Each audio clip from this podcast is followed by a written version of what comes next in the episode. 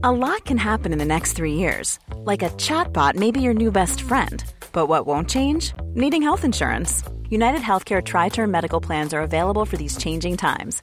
Underwritten by Golden Rule Insurance Company, they offer budget friendly, flexible coverage for people who are in between jobs or missed open enrollment. The plans last nearly three years in some states, with access to a nationwide network of doctors and hospitals. So, for whatever tomorrow brings, United Healthcare TriTerm Medical Plans may be for you. Learn more at uh1.com. Ready to pop the question? The jewelers at Bluenile.com have got sparkle down to a science with beautiful lab grown diamonds worthy of your most brilliant moments. Their lab grown diamonds are independently graded and guaranteed identical to natural diamonds, and they're ready to ship to your door. Go to Bluenile.com and use promo code LISTEN to get $50 off your purchase of $500 or more. That's code LISTEN at Bluenile.com for $50 off. Bluenile.com code LISTEN. There's never been a faster or easier way to start your weight loss journey than with PlushCare.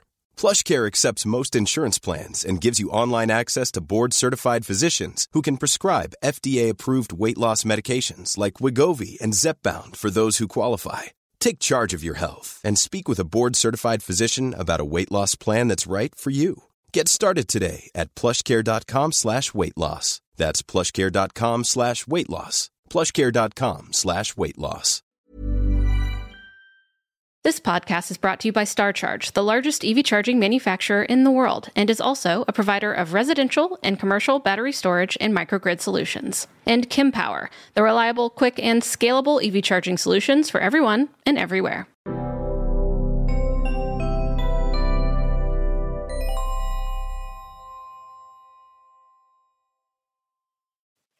Hello, friends, and welcome back to the Out of Spec podcast. I'm your host, Francie. Glad to have you plugging in with us today.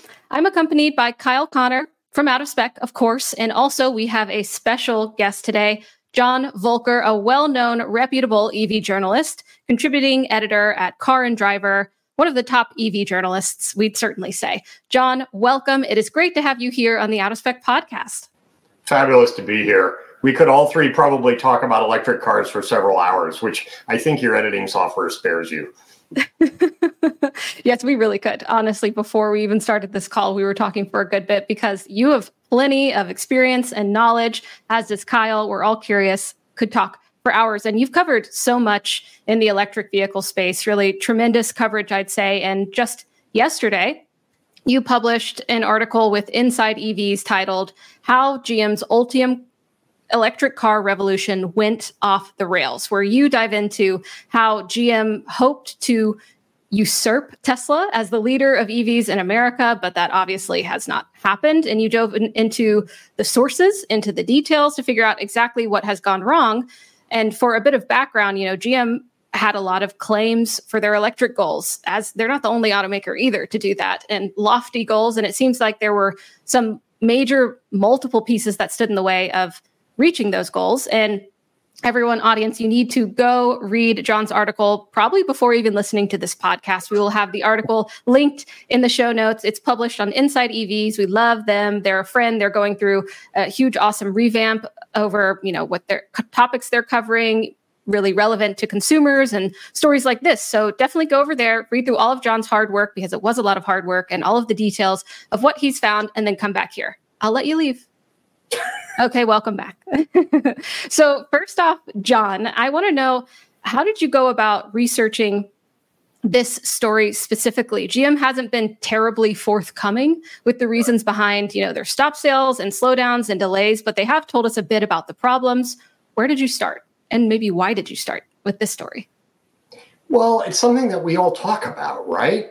You know, you kind of expect it. So I went to EV Day, March 2020, last plane flight I took for 16 months before lockdown. And GM had a dozen cars there. They talked about Ultium. They showed us the modules, the cells, the packs, you know, full day deep dive. Great. Then comes lockdown. But we assume that this is chugging along in the background and so on. Then comes the Hummer. And they did actually deliver one in 2021 one. And so, all right, great. That's proof of concept. It proves that electric cars can be badass. Fine. You know, get to the volume stuff. Where are the Chevys? Where are the trucks? You know, all right. And Cadillac comes first. Okay. Lyriq, great. They're going to move that forward by nine months. It's already in China and so forth. And then the cars didn't come, and the cars didn't come, and the cars didn't come. And it's been 18 months that I think we've been sort of talking to other people about, other journalists, people we know at GM, what's going on. And every and so Mrs. Barra has had now three quarterly meetings where she has, in essence, said variations on we're not where we hope to be and we're disappointed. Yeah, indeed. Um, and so I wanted to do a story on this. And as you, you talked about the new regime at Inside EVs, I work with Patrick George, the editor at a variety of outlets. We work very well together. And he, I had the great good fortune where he said, What's a story you'd like to do? And I said, I want to figure out WTF is going on with Ultium, right? And he said, Okay, great, go do it. So I talked around. No one would go on the record. And this is kind of like a four part series I did previously called Charging is Changing, where obviously it's a thing that everybody talks about, but it's so sensitive and the sources don't want to burn their business contacts. And so everyone wants to talk, everyone wants to unload. No one wants their name associated, which is tough for a legit journalist. And this sort of came to be the same thing. And I had a version of it. And I kept going back to GM and saying, okay, answer this question. Okay, that's not an answer. A, B, C, give me, and so on. And so there were a lot of iterations of that. And finally, something clicked, and they said, Do you want to talk to Anderson? And I said, Yep, absolutely. And that made it a much richer article because A, it meant that we actually had what I think is the most detailed description of how Ultium modules are actually built, which was interesting to me because I don't know enough about manufacturing that having seen one on a table, I couldn't take it apart, say how you build it. And so I took away a couple of things from that. Number one, everybody assumed, right, that it was the cell plant. GM and LG together, Ultium Cells LLC, first plant in Warren, Ohio. Everyone calls it Lordstown, but it's not. Um, second plant in Spring Hill. Third one in Flint, is it? Where's the third one? I forget. It's not live yet. Um, okay, great. And I think they were going to do one in Mexico. I don't know if that's still going on. But um, everybody assumed because getting cells, and I have friends within LG, friends within Tesla, getting cell plants up to profitable yield is, to quote one battery engineer, really, really, really, really, really, really, really hard. There were seven reallys I counted. and so, um, you know, I think everybody assumed that was the problem. According to multiple sources, that's not the problem. The Warren, Ohio plant is now up there. It's doing what it needs to do. They're, if anything, probably overproducing cells. It was this problem with assembling the modules. And I had originally said they were hand stuffing them the, the word stuffing is apparently not a good thing to say to a battery engineer, so duly hmm. noted. Um, but they started out at five modules an hour for this entire process where you have the base plate, you put the thermal glue on it essentially, um, you have a top and the four sides, obviously. I read the article, you'll see the whole description in there. But they could not get it up to speed, and they couldn't get it up to speed for more than 12 months. And I didn't explicitly say in the article, but I think what surprises everyone is guys, you're the Detroit 2.5. You're supposed to know how to build stuff, use machine tooling. We never did find out what the initial company that did the automated assembly of the module is. I had a source I trust say rather than going to a company that had done this before, had built other modules for other automakers or an LG, they went to a more traditional tier one supplier. I don't know because I asked the question a lot of ways, and GM is not talking about who it was. They did say there's more than one supplier, and there was a news story that just came out this morning naming a new supplier. But quite frankly, I don't know if it really matters. I just want to know did you go to like, I don't know, I think Delco Remy doesn't exist anymore, but one of the traditional kind of people that make gear sets or whatever to do that? And if so, why?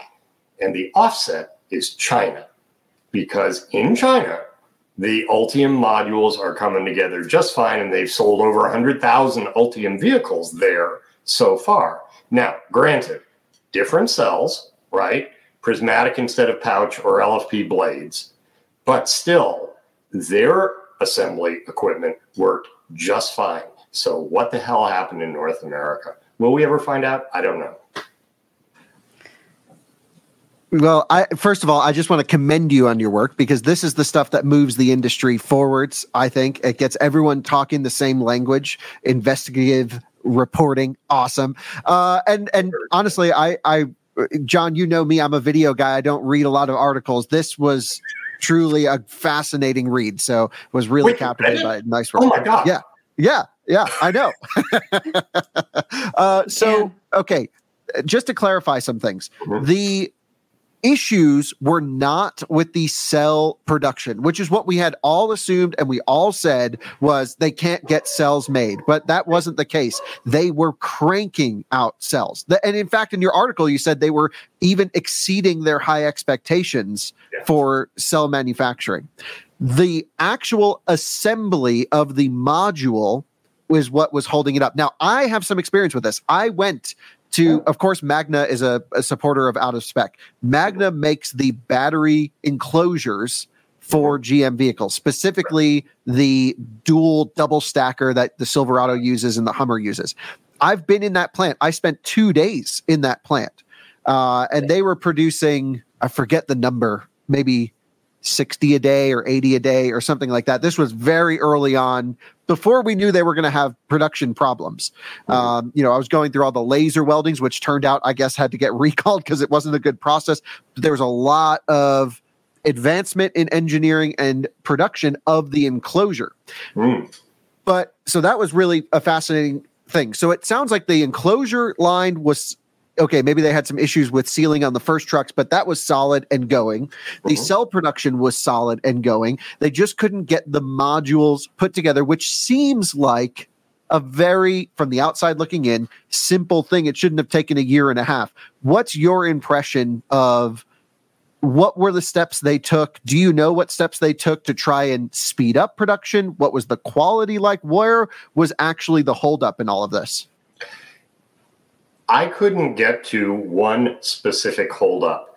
I will admit I have a little bit more appreciation for what it takes to do fully automated, high volume assembly of a fairly large module. Nine kilowatt hours is a big module. And, you know, the cells themselves are big. But um, my understanding in talking to Anderson was they did tweaks essentially in every part of the process um, some examples would include making sure that this thermally conductive glue is applied in the right place at the right thickness, not over applied, not under applied, but within its boundaries. Um, bending the tabs on the cells through the frames that hinge down from the top cover of the module. And he talked about having to go back with production engineers module designers, battery engineers, and tweak some of the specs to look at tolerances, things like that. It's all essentially standard production engineering. I asked him at the end, so okay, let's let's make you make you the gods for a moment.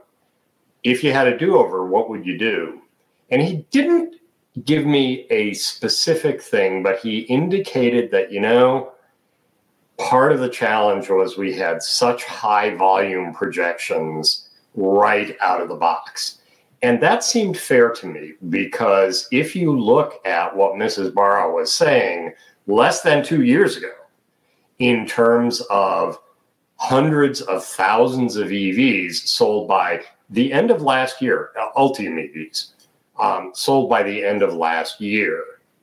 That's a really steep ramp from, I don't think they ever made more than what, 70,000 Bolts a year, something like that. And that was doubling the capacity from the original plant. So I think had they not had such a steep ramp, we might not be having this conversation. But the assignment they were given was okay, from day one, in sometime in early 2022, you got to sell for you got to produce the modules for 400,000 EVs.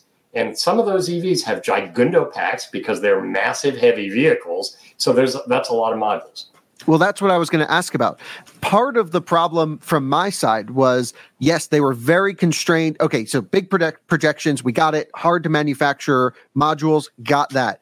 They were the initial Ultium EVs that GM brought out, Hummer EV being the first one. This is the most thirsty vehicle with the biggest need for the biggest battery that's ever been put in a series production electric vehicle. Do you think that that approach compounded the problem in terms of deliveries because you know now they're putting essentially two very large battery packs in one vehicle. Uh, what, what's your what's your approach on that? Should they have launched with an Equinox first, or something that needed a lot fewer batteries? Well, um, great question, and I have at least two parts to the answer. Um, the first one is that traditionally, new technology comes in at the high end of the market, either in ultra luxury or in sports and performance. And the Hummer is sort of in there, but you know, that's a hundred thousand dollar vehicle, right? It's easier to get to profitability quicker by selling X amount of Hummers than selling 3X the same amount of Equinox EVs. The margins are just higher. And we do know of GM that under Mrs. Barra, the company has remorselessly prioritized making a profit over volume, over being in every market, over having a full range of vehicles. You know, they do a much smaller number of things now, but all of those things are profitable. So that's number one. Why do the big one first? But that said, I think we need to have some perspective on the Hummer. It is an outrageous vehicle in a lot of ways. I enjoyed driving it, even though I had to drive up over some shrubbery to test charge it. Um, sorry, Electrify America, it was an old charging station. The cable wasn't long enough. But um, the Hummer was never going to be a high volume thing. You know, 100,000 reservations, wonderful, groovy, go wild. But I actually, when the Hummer came out, I looked at the whole Hummer Gen 1 stuff.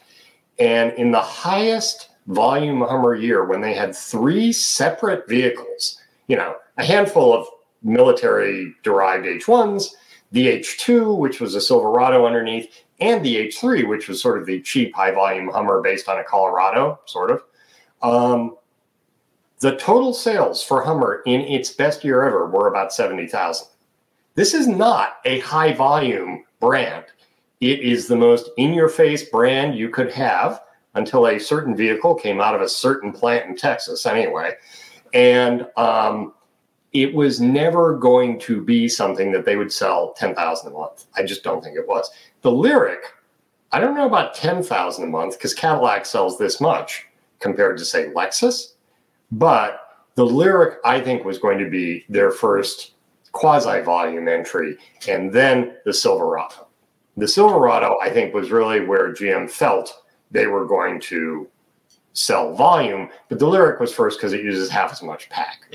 Totally agree on all of your points. Hummer is just, I think, a demonstration of what they're capable of, and then they can like pull parts out of that and package, you know, all the other uh, vehicles off of it. But one thing I want to come back to is I'm not a great company analyst at all. I just stick to the cars. But in your article, you brought up a fair point, which is even through all of this, in our weird EV bubble, GM has been, what is going on over there? They're losing it, whatever. They can't build these cars, but the stock price has remained stable.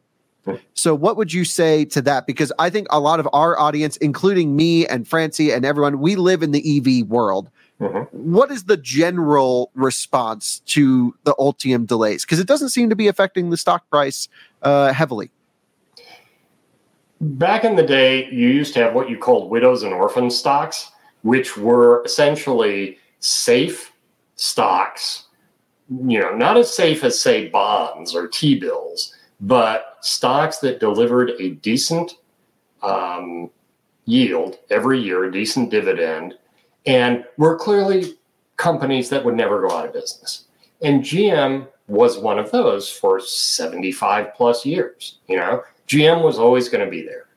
And it continues to behave like that kind of stock, despite, I think, the burning desire of its executives and stockholders for GM to get a little bit of the stratospheric and, it, to my way of thinking, inexplicable valuation of Tesla.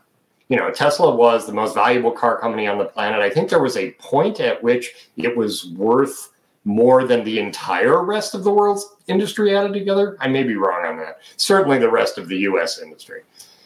Um, it's come down considerably from there. Um, you know, people like me have been writing that really Tesla, you know, at some point the laws of gravity are going to apply because I don't believe that Tesla will make 50 million cars a year at any point in the given future, um, owning half the world's auto market. But um, GM and Ford and all of those guys desperately want some portion of that. We can do EVs. EVs are cool, advanced tech. And by the way, we also bought Cruise. We can do autonomous vehicles. And we are going to squeeze extra money out of our buyers by having all of these digital services. You know, the goal for many of those announcements, in addition to pioneering technology, was to get the stock price up the point of what I wrote, and the financial analyst got it, was GM stock price hasn't risen in 10 years, which is not a great thing because inflation has gone up and all the rest. It remains a very profitable company, but I think what that says is the street remains to be convinced that GM knows what it's doing in EVs. And I think, you know, I would have said this about 2023, but it didn't happen. I think 2024 will be a pivotal year because if GM has not shipped six figures of Ultium EVs by the end of 2024, I think it will look really bad for them. It looked pretty bad last year, quite frankly. 13,000 Ultium EVs. I I have to agree that it's you say that they, you know, if they don't ship out six figure of these EVs, but I don't even see that really happening. I mean, maybe they could do it, but it's it seems to be a trend with legacy automakers to severely overpromise, like to make these very lofty goals, whatever it might be, like 100% EV by 2030 and then they step back or like we're going to build these battery manufacturing plants and then they step back. We're going to invest this much and then they step back. Whatever the problem is, mm-hmm. why like and it, it's not successful, right? GM has had a bad year. Their EV stories continuously are a big old question mark. Their decisions, you know, with even Apple CarPlay and Android. And then uh, it seems just really confusing to me. And, you know, you've been in this space longer and you've seen the legacy automakers and how they function. Mm-hmm. But why, I don't, why wouldn't they take from the new playbook instead? Why would they stick to old, old ways of doing things? And specifically this like insular way of doing it, which I've, you noted with GM and specifically, you know, this tier one supplier that did not have the direct experience why, why do you think they're being they've chosen to be so insular and will they do you think turn outward and recruit that external expertise that is required in my opinion to make a difference and actually get to the numbers that they need to be a significant electric vehicle player?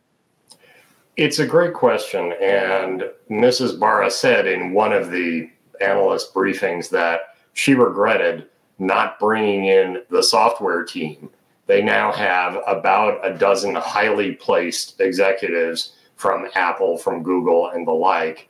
She regrets not bringing them in considerably earlier. Um, similarly, they just hired Kurt Kelty, who ran Tesla's battery efforts for a decade plus or minus. Um, I had the great good fortune to interview Kurt in about 2009, I think. I'd have to go back and check. Um, we were both a little younger then. But um, I will share with you, I, this didn't go in the article, but um, one of the Tesla people I know said, Remember how Panasonic said it took four years for the Nevada Gigafactory, their piece of it, to be profitable? Kurt is responsible for that. He used to work for Panasonic, he negotiated with them. And I thought, oh, that's a good skill. Um, so I will be curious to see how GM suppliers react to some of that. But um, one of the problems I've always sort of identified with Detroit, and because I live in a place that isn't America, which is to say New York, um, a lot of the people don't take it seriously. But Detroit and the industry is very insular because the way people buy cars there and in the non-coastal, most of the non-coastal parts of America, it's very different from the way people buy cars. California is obviously a huge, huge progressive force in terms of reducing pollution, et cetera, et cetera. Um, but I have this argument with a former colleague essentially, you know, not every person on the face of the planet has as their ideal life owning a detached house on two acres and towing a 14,000 pound boat four and a half hours to the lake house behind a turbo diesel 20 foot long pickup every weekend. That's just not all that relevant to the rest of the world's auto industry. The Detroit two and a half are really good at building those vehicles. Those vehicles are like the K cars of North America. K cars being the tiny Japanese cars limited in width, length, height, and power um, that are hugely popular in Japan due to regulatory preferences and irrelevant to the rest of the world. Now, we happen to make a couple million of those big pickup trucks, so it'll last for a while. But I worry about all of the Detroit makers having pulled back from the rest of the world, especially because it is quite clear from the point of view of the Chinese government that they have now served their purpose and they should go home now, please. So, so that brings up a question. Let's say they solve the module issue, which it sounds like they're well on their way to. Okay, maybe the real production issues are go, coming out. Uh, I, I spoke to the Honda people, same people you spoke to. They are overly confident that they can get 40,000 year one and 70,000. Did you get I was amazed. They were like, yeah. there is no question. We're getting those cars. Okay. Right. Yeah, I, I, everyone I spoke to, it, I don't know if there was a briefing before the thing or if they truly believe that they can get was. that many. Yeah, of course. Yeah. But it, that was that was a huge shock. I'm like, okay, well, GM's got all these issues. Wh- how are you feeling about the partnership? They're like, we're totally confident. Software's on our own track. Blah blah blah blah blah. Can we talk about the cars for a second? Let's say the production stuff does get solved. Yep. Is there enough? So the uh, I agree with you, John, that the EV market is not slowing down. I can also just look at the interest in EVs from our viewership numbers only increasing, the the topics getting stronger, and I think there's this wave of EVs are dying, no demand. We, we just did a story on Mercedes, but you know, not having enough demand. But are their cars actually that desirable right now? All of these questions come up. Uh, does GM have the right products to sell that for this volume? Is the Blazer, is the Equinox, are the Honda Prologue, Acura ZDX, Silverado EV, Hummer EV, which is a low volume showcase, but are these the right products at the right time? What's your opinion? I think the answer differs a little bit depending on product. Hummer, Halo, whatever. I four years ago I wrote an article that said the Hummer has only one mission to prove EVs are badass. Done, ticked off, fine. Um, the Lyriq, nice enough car. Um, Cadillac is doing an interesting job of reinventing itself. But as, as I keep having to point out, they sell more Cadillacs in China than they do in North America and have done for almost 10 years. So you have to view any vehicle from Cadillac that is sold in both markets as much as a addressing a Chinese market. Um, and Cadillac is just not that huge a force at this moment, numerically, in the US market, again, compared to Lexus. Um, but the Chevrolets. So I tend to think that Ford had the right track in making an F 150 that drops more easily into fleet usage. The word upfitting is something I heard a lot about at the F 150 Lightning Drive and not at all from GM in regard to the Silverado, or, or as um, some of the old people call it, the Avalanche. Avalanche. Um, I know one. I know one auto writer who will get one and immediately rebadge it because he has an old one. But um, the SUVs, the Blazer and the Equinox, to me are the important volume play. We'll see what Silverado does, but I think choosing that form factor limited the upside. Don't know. We'll see. Um, but I very much want to drive a Blazer. I very much want to drive the Equinox. And um, even at 35, I mean, I am not holding my breath for a $30,000 Equinox, but even at 35, given that the average vehicle transacts at 47,000 now, down from 48,000, um, a $35,000 250 to 300 and something compact SUV, although it's a big compact SUV, is actually worthwhile. Plus, I think the the last factor, Silverado's been on TV a lot. Um, the Hummer is sort of a known quantity at that point. The Lyriq is the Lyriq. I have not seen a ton of Blazer EV marketing for very obvious reasons, nor for the Equinox they will be fresh product at a point when the rest of the industry is actually in a cadence. We haven't had a lot of fresh volume EVs for a while, right? So the EV9 is coming, and I think that's going to be huge. Very good vehicle. Hyundai Kia continues to impress. Um, whenever the EX30 arrives, the Volvo in the sort of mid 30s to mid 40s, although it's a very small car, that's an essentially an unusable rear seat.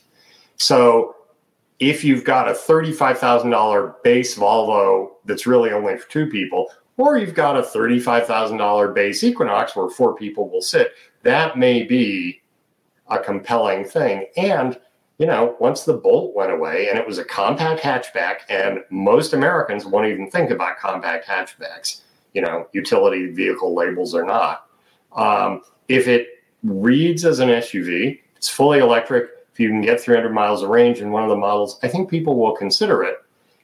One of the things that I'm shocked no one picked up in in that article is that if GM actually sells a quarter million or produces, they said 200,000 to 300,000 GM brand Ultiums, and then add to that the 40,000 Hondas, right? So we could probably a quarter of a million on the bottom end. We could be looking at over 300,000.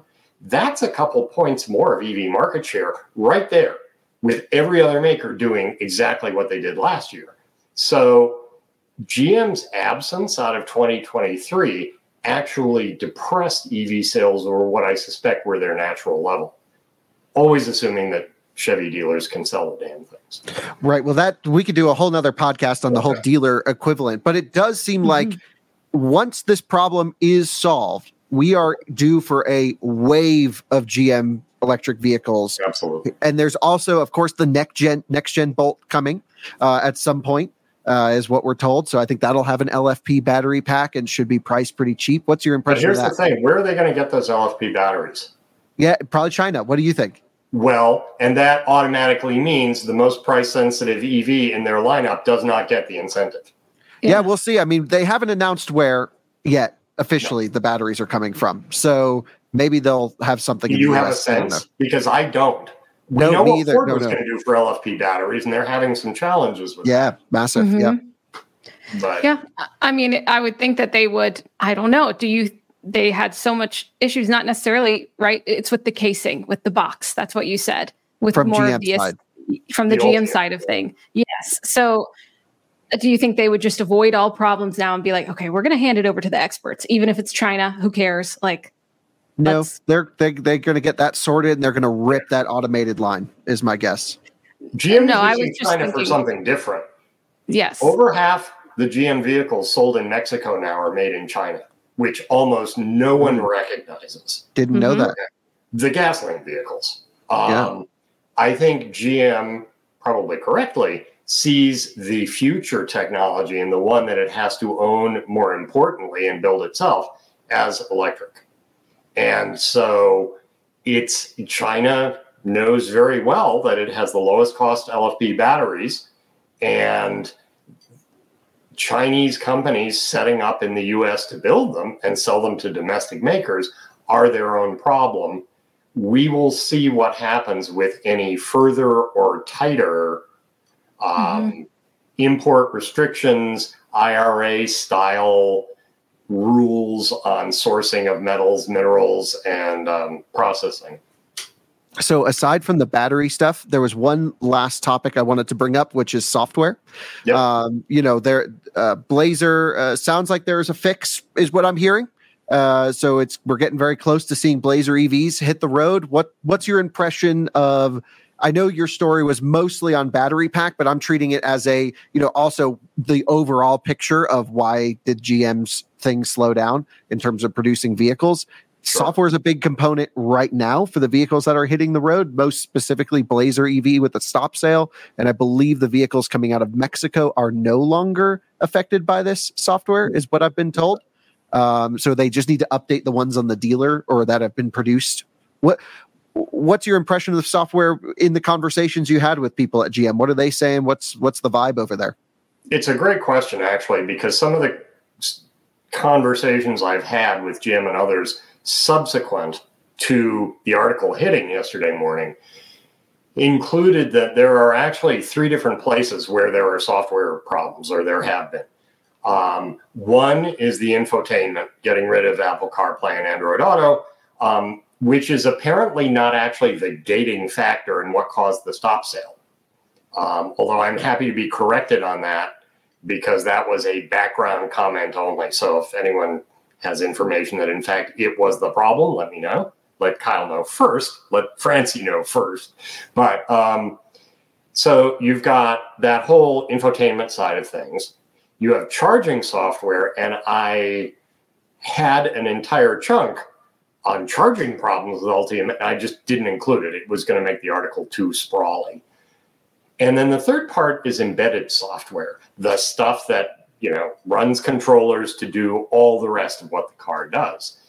And I'm told that actually the newest electrical system had embedded software problems. They can be corrected with over the air updates. And thankfully, none of my sources said software defined vehicle. I was going to have to drink if they did. yes. Um, but that the problems with software may have been some combination of embedded systems and charging with perhaps this mystery new awesome GM interface that makes Apple CarPlay and Android Auto completely irrelevant, uh, which I haven't seen, um, not being the main problem. Um, well, we though- also know that Apple CarPlay and Android Auto with the current generation of Ultium integrates perfectly because the Prologue has it. And that is the exact same car underneath as a Blazer. Same controllers, same everything. So, yeah, I, I have never really. some of the same controllers. I don't know which controllers. My source wouldn't tell me. Mhm. You know, is it a controller for safety systems? Is it a controller that's somewhere sitting between the infotainment and the rest of the car? Don't know. Okay. Yeah. I mean, what what I'd love to do is is make an open invitation to GM on this podcast is to say, come on, John can come back. Let's talk software. Tell us what's going Mm-hmm. on. Tell it, you know, let's let's have an open, candid conversation because it's hard for us to guess from the outside looking in. And to be totally honest, we, uh, Francie and I were at the Chicago Auto Show, and we actually had to cut some clips out of the video because we assumed things that were totally incorrect. And it was the first time we've received some communication from GM who Mhm. watched the video and was like, "Hey, that's not accurate." You know, they they were super cool about it, and I was just like, I don't have any ability to know this stuff unless you tell us. So Right. please come on the show and you know set the record straight. Let's tell the story. Sounds like we're coming into a positive year for GM in terms of vehicles, manufacturing, and also software. Seems like things are getting all sorted. We we'd love to be the outlet to uh, you know tell that story. Look at Kyle being so optimistic here. This is really a First change of time. I events. gonna say, First yeah, time. I mean, Kyle, what have you done with him? Yeah, it's having woke up on the right side of the bed today. But um, I do think it's just interesting to see the, the the stark contrast between startup EV automakers and the legacy EV automakers that are moving into the space, and how disruptive decisions from like GM are quite different than the disruptive strategies that we see from the startups, like removing Apple CarPlay. Why is that disruptive? Making things, you know, trying to build it out from internally before going external. Hmm.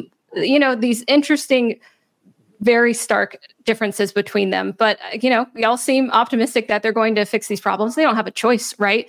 But um, I, I remain uh, a skeptic for those 200 plus thousand EVs by the end of 2024, just from what I've seen in the EV space. But John, do you do you r- mirror Kyle's optimism here? Um, like all good journalists, I'll come down somewhere in the middle. Um, I think my gut, just from dealing with automaker engineers and communications people for 15 years, is that I would not have been able to write that article in as informed a way if GM hadn't gotten to a confidence level.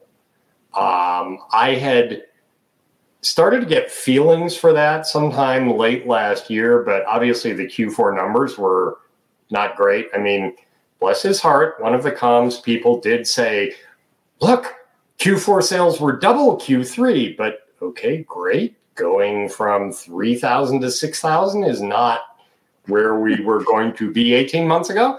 Um, what they did say, though, and I did put this in the article, is Cadillac has consistently, apparently, for December and January, sold 2,000 or 1,900 Lyriqs, which is 20% of all the Cadillacs they sell in a month. So, you know, that that is a decent amount for an electric car, given whatever Cadillac's audience is. And I don't know a lot about its demo and psychographics these days. But um, I think them giving numbers like that when GM does not talk about monthly sales anymore, just quarterlies, just suggests that, okay, they finally think their heads above water. And they do have the ability, if they get the software right, to start cranking these out. I was surprised that they've actually been building lots and lots and lots of Blazers. They're in lots somewhere in Mexico. And once they get the software right, those are all going to hit dealers. My local dealer, who was going to get their Blazer in early October, still has it on indefinite hold because I check in every so often. But um, it could happen. And I think we're in late February now. I think a couple months from now, we'll know because those cars, all three of us, will have seen those cars show up on lots, will be offered test drives, they'll be in the media fleets. There will be a bucket ton of Blazer EV stuff. Hope to see it. John, I just wanted to say before we wrap up the show, congratulations again on that awesome piece. You always uh, hit it out of the park with your uh, crazy deep dive stories, and you do it right. You get the right sources. Old school traditional journalist, not just Kyle over here spitting false stuff left and right on the internet. So can't thank you enough. I, you know, the industry wouldn't be what it is without you, and uh, love to have you on the show. So uh, yeah, thanks. You're very again, kind. I piece. just wish I had your energy. sure, yeah, yeah. The Well, volume just- of video you guys put out is astounding. hey, we got to keep up. We got to, you know, ultimately we have to, uh, we want to win at this thing. So it's full send, and uh, we're Do- powered do by get to- Starbucks. do I get 15 seconds to pitch the side hustle? Tempting Fate Tours. yeah. Yes. Go to Please go YouTube. ahead. When I'm not being an EV journalist, I'm driving stupid, unreliable old cars around the country, um, which is fun in its own different way. Um, it's called Tempting Fate Tours, just YouTube slash Tempting Fate Tours. Um, watch our videos and um, leave us comments. We love comments, as you guys do. We should do a collaboration one day where we get the worst EVs and do something with them. It's a deal. Okay, be great. We are taking the Coda and maybe the 58 Riley. Yeah, yeah. Okay, let, let- uh, that'd be We'll buy amazing. We should do Sterling. something. Yeah. O- o- oldest EVs that you can find, and then put Uh, them well, next I to just this met- questionable. I just met someone who has a 18 or 19 oh something 1910 somewhere around there Detroit Electric Oh, pretty yeah. much unused in their garage. Oh, Uh, and I just bought two cars from this lady, so I'm like maybe I should pick one of those up too. That'd be kind of cool. they're fascinating because they don't have rheostats. They go relay by relay. So acceleration Interesting. clunk, clunk, clunk. Ah, cool. My uh, I have two commuter cars that are that way as well. Oh, So yeah. well, my buddy Tom Rhymes, who's the other half of Tempting Fate Tours, has a Sebring CitiCar Oh, from great. 1976 that's now pretty much restored. and we're going to be restoring one of mine back to perfect and then another one we're dropping a tesla drivetrain in and we're going to make it do wheelies You do realize those are trailer tires on there. yeah we got to get some big fat boy tires and actually put some weight in it to get it to hook up but They're on Uh, Ford rear end, clearly. yeah yeah it's going to be funny we've got all the weird evs over here so you know come come on out sometime too Attempting Tempting Fate Tours EV edition. This actually could be hilarious. Perfect. Yeah, This that would is be fun. i'd live Yeah. for this would be amazing I love to hear that you're doing that. And we'll make sure to link everything in the show notes so that everyone can find it. And yeah, John, really a, a pleasure to meet you. Pleasure to speak to you about My this. pleasure. And uh, thank you so much for coming on to the Out of Spec podcast and for your time and energy and telling us not only what you found in this story, but how you went about it, because I'm I'm sure it was not easy to find all of this out. It hasn't been easy for anyone. Thank you. Well, thank you. Here's to the next one. Cheers to the next one. Thank you, everyone, also for plugging into the Out of Spec podcast today. Hope you have an electrifying rest of your day. We'll see you next time on the next episode. Bye bye.